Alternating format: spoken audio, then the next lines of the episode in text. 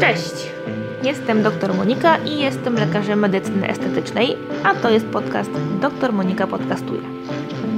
Stworzyłam ten podcast, bo wierzę, że każdy ma prawo do jak najlepszej jakości życia. Moją misją jest pomagać pacjentom w dążeniu do wyglądu, który ich uszczęśliwia. W kolejnych odcinkach będę opowiadać Wam o zabiegach medycyny estetycznej i pracy lekarza od kuchni. Obalimy także wiele stereotypów związanych z poprawieniem urody. Wszystko po to, abyście wiedzieli, jak wiele możecie zrobić sami lub z pomocą lekarza, aby zachować młody wygląd. Pokażę Wam, że prawdziwa medycyna estetyczna to utrzymanie naturalności w harmonii ze zdrowiem. Zapraszam! W dzisiejszym podcaście chciałabym Wam opowiedzieć, jakie zabiegi zrobiłam sobie. Zabiegi medycyny estetycznej są nadal tematem tabu, ale ja uważam, że nie powinniśmy się ich wstydzić. Pracuję w medycynie estetycznej na tyle długo, żeby wiedzieć, że wielu pacjentów ma obiekcje przed wykonaniem niektórych zabiegów w obawie przed sztucznym wyglądem. Duża część osób, słysząc takie hasła jak botoks, powiększenie ust czy wypełnienie zmarszczek, od razu wyobraża sobie karykaturalne przypadki takich zabiegów, pokazywane nierzadko przez media. Moją misją na blogu Dr Monika jest pokazywać, że zabiegi medycyny estetycznej są dla każdego z nas i nie należy się ich obawiać. Dlatego postanowiłam opowiedzieć Wam o zabiegach, które sama do tej pory wykonałam na swoim ciele. Botoks profilaktycznie. Zacznę od profilaktyki, czyli botoksu. W mojej rodzinie popularna jest wyraźna lwia zmarszczka. U moich rodziców i starszego rodzeństwa takie brusty są widoczne cały czas, niezależnie czy akurat robią oni groźne miny. Zresztą nawet u siebie coraz częściej zauważałam, że zagięcia są widoczne i trzymają się dużo dłużej niż tylko wtedy, gdy robię jakieś miny. Ponieważ nie chciałam mieć na stałe takiego groźnego wyglądu za kilka lat, to już od pewnego czasu, co około 5 miesięcy, profilaktycznie stosuję botoks w tą okolicę. Dzięki temu mięśnie są tam rozluźnione i nie napinają się tak mocno i nie zaginają skóry. Mezoterapia. Regularnie. Inne zabiegi profilaktyczne, jakie stosuję, to mezoterapia, którą już dość mocno omawiałam na blogu i tutaj w podcastach. W mezoterapii działają dwie rzeczy. Same nakłucie igłą, które choć nieprzyjemne dodają ten efekt pobudzenia skóry oraz oczywiście podawane preparaty. W moim przypadku korzystałam z preparatów na bazie nieużyciowanego kwasu hialuronowego, które sama polecam. Początkowo miałam wykonywane trzy takie zabiegi co około dwa tygodnie, a teraz wystarczy jeden zabieg na pół roku. Efektów dla skóry jest wiele.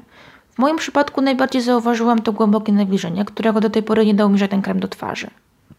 Oczywiście mezoterapia spowalnia także proces starzenia, o czym przekonam się pewnie za jakiś czas. Mezoterapię miałam też robioną na dłonie, co zrobiło u mnie ogromną różnicę. Suche i zmęczone dłonie oraz popękana skóra na palcach były moim dużym problemem i już po pierwszym zabiegu udało mi się z tym poradzić. Od tego czasu brzydka skóra na dłoniach to u mnie przeszłość. Kwas hialuronowy. Kolejny typ zabiegu to kwas hialuronowy i wolumetria twarzy, którą miałam wykonywaną mniej więcej około rok temu. Wolumetria twarzy to inaczej poprawa owalu twarzy. W moim przypadku chodziło o policzki, które nieznacznie zaczęły już opadać. To opadanie policzków zaczęło tworzyć bruzdy nosowo-warkowe. Nie pomagał też w tym aparat ortodontyczny, który noszę już ponad rok. Kwas hialuronowy miał za zadanie nieznacznie unieść policzki i wypełnić ubytki, które może nie są widoczne jeszcze dla wszystkich, ale dla prawnego oka lekarza jak najbardziej tak. Efekty podania kwasu hialuronowego były dwa.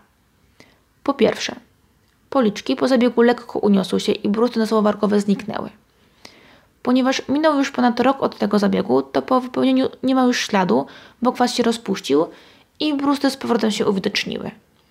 Nadal jednak dostrzegam efekt nawilżający po kwasie hialuronowym, ponieważ skóra w okolicy policzków jest bardziej miękka i jędrna niż kiedyś. Osocze bogatopłótkowe i fibryna. Miałam także wykonywane zabiegi z osoczem bogatopłótkowym i fibryną na twarz. To wartościowe zabiegi, ponieważ wykorzystujemy substancje z własnej krwi i nie ma tu mowy o alergiach. W moim przypadku osocze nadało skórze zdrowszego koloru. Twarz stała się jaśniejsza i bardziej równa kolorystycznie – Fibrynę miałam podawaną w jedno miejsce. Bliznę po niewielkim zabiegu operacyjnym. Fibryna delikatnie wypełniła i wygładziła to znamie, z czego jestem naprawdę bardzo zadowolona. Lasery medyczne. Ostatni typ zabiegu to lasery medyczne, które wykonywałam zupełnie niedawno. O ile na omawianie długotrwałych efektów jest jeszcze trochę za wcześnie, to peeling laserowy, będący jednym z etapów tego zabiegu laserowego, był bardzo skuteczny. Parametry lasera miałam ustawione na dość niewielkie, jednak skóra wyczyściła się równo na całej twarzy. Zniknęły zaskórniki i wizualnie moja twarz wygląda teraz lepiej i bardziej świeża.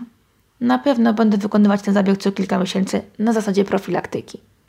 Jak widzicie, nie stronię od zabiegów medycyny estetycznej także na swoim własnym ciele. Wykonuję je, ponieważ wiem, że inwestycja w młody wygląd już teraz da mi wiele korzyści w perspektywie 10 czy 20 lat. Warto też od tej drugiej strony znać wrażenia, które towarzyszą pacjentowi podczas różnych zabiegów. Mam nadzieję, że ten krótki opis sporo Wam wyjaśnił i bez obaw sięgniecie po medycynę estetyczną, ponieważ naprawdę warto. Dzięki za wysłuchanie tego odcinka. Pamiętaj, żeby śledzić profil dr Monika na Facebooku i Instagramie, gdzie pojawiają się treści niedostępne tutaj. Pokazuję tam m.in. efekty wykonanych zabiegów i odpowiadam na Wasze pytania.